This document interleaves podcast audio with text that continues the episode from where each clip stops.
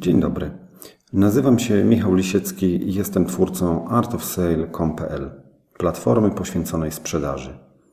To, co za chwilę usłyszycie, jest zapisem audio mojego bloga.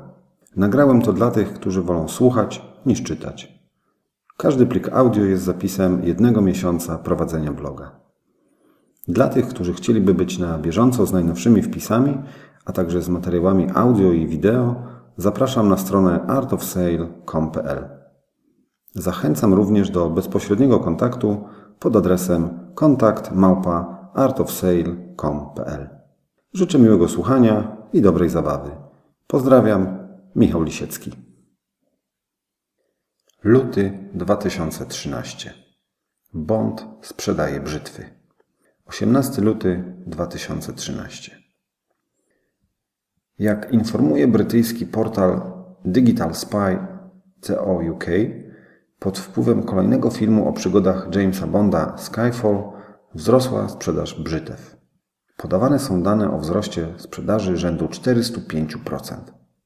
Wszystko dzięki scenie, w której nasz bohaterski James jest golony przy pomocy tego właśnie narzędzia przez urodziwą współpracowniczkę. Cała scena oczywiście kończy się w przewidywalny dla natury Bonda sposób. I nie, nie chodzi mi tutaj o nagłą śmierć. Nie sądzę, żeby producenci brzytew zrzucili się na tego rodzaju lokowanie produktu, choć z drugiej strony niczego nie można być pewnym w widowisku o kryptonimie 007, ponieważ znajduje się w nim tyle produkt placementu, że z pewnością zakręciłoby się nam w głowie, gdybyśmy znali całą prawdę. Cały ten news dowodzi oczywiście wielkiego wpływu przemysłu filmowego na decyzje zakupowe ludzi. Sam pamiętam, że kiedy po raz pierwszy obejrzałem w kinie film Speed Niebezpieczna prędkość, chciałem przez dłuższą chwilę kupić sobie kamizelkę ala policyjna, którą nosił Keanu Reeves. Naturalnie tego typu przykłady są dość częste, choć czasem nachalność lokowania jest tak prymitywnie oczywista, że aż zęby bolą. Kto chciałby dowiedzieć się na ten temat więcej, zapraszam do obejrzenia polskiego filmu Śniadanie do łóżka. Nie ulega wątpliwości, że to, co pije i czym jeździ boski James, znajduje wielu naśladowców, którzy chcąc posiąść choć część bondowskiego image, decydują się na zakup konkretnego alkoholu, zegarka czy samochodu. Jeśli nasza firma produkuje coś z asortymentu, który został pokazany w jakimś głośnym filmie, możemy się spodziewać, że słupki sprzedaży mogą wzrosnąć. Na przykład okulary pilotów Stop Gun, wino Mamrot z Rancha, Polo Kokta z King Size'u. Warto zdawać sobie sprawę, że ludzie naśladują i będą naśladować pewne rzeczy, które widzą w TV. I kiedy będziemy umieli zauważyć, co w danej chwili chwyci, jak najbardziej możemy zanotować pozytywny wzrost sprzedaży. Niska cena wypada z rynku. 21 luty 2013. Media informują ostatnio, że fińska firma Neste, która jest właścicielem samoobsługowych stacji benzynowych znanych z niskich cen paliwa, zdecydowała się o ich likwidacji na rynku polskim. Hasłem, które ma tłumaczyć tą decyzję jest samoobsługa jest nieopłacalna. Okazało się bowiem, że lepsze wyniki finansowe mają te stacje benzynowe, na których paliwo jest co prawda droższe, ale które posiadają również sklepy, gdzie można zrobić zakupy czy napić się kawy. Mamy oto kolejny przykład na to, że sama cena, choćby i bardzo atrakcyjna, nie jest jedynym kryterium decydującym o wyborze produktu lub usługi. Często, gdy pytamy klienta, dlaczego pan nie kupił, słyszymy, bo jest za drogie.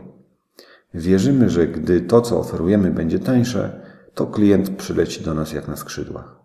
Gdyby tak było, to markety spożywcze z wyższej półki w rodzaju Piotra i Pawła czy Almy świeciłyby pustkami.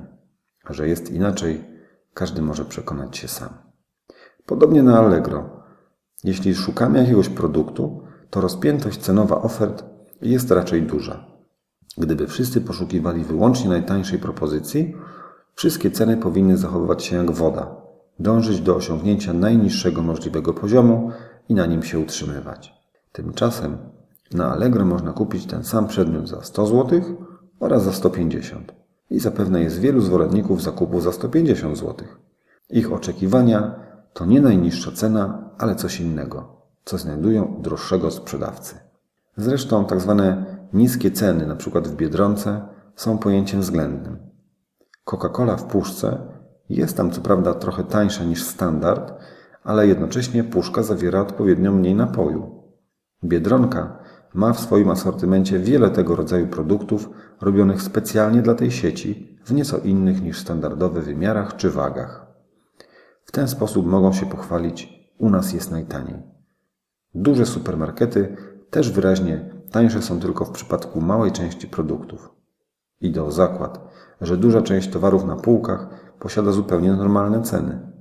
Mam na myśli oczywiście tylko te towary, które w tej samej wadze czy objętości można kupić w innych sklepach, czyli odpadają wszystkie marki własne supermarketów oraz produkty robione specjalnie dla, jak wspomniana Coca-Cola dla Biedronki. Warto zatem pamiętać, że niska cena nie musi przełożyć się na decyzje zakupowe klientów, o czym przekonała się fińska Neste.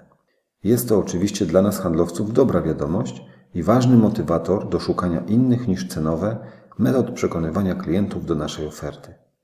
Pamiętajmy, że naszym celem nie jest oferowanie najtańszej oferty, lecz oferowanie najlepszej oferty, a te dwa sformułowania nie muszą, a może nawet nie powinny być synonimami.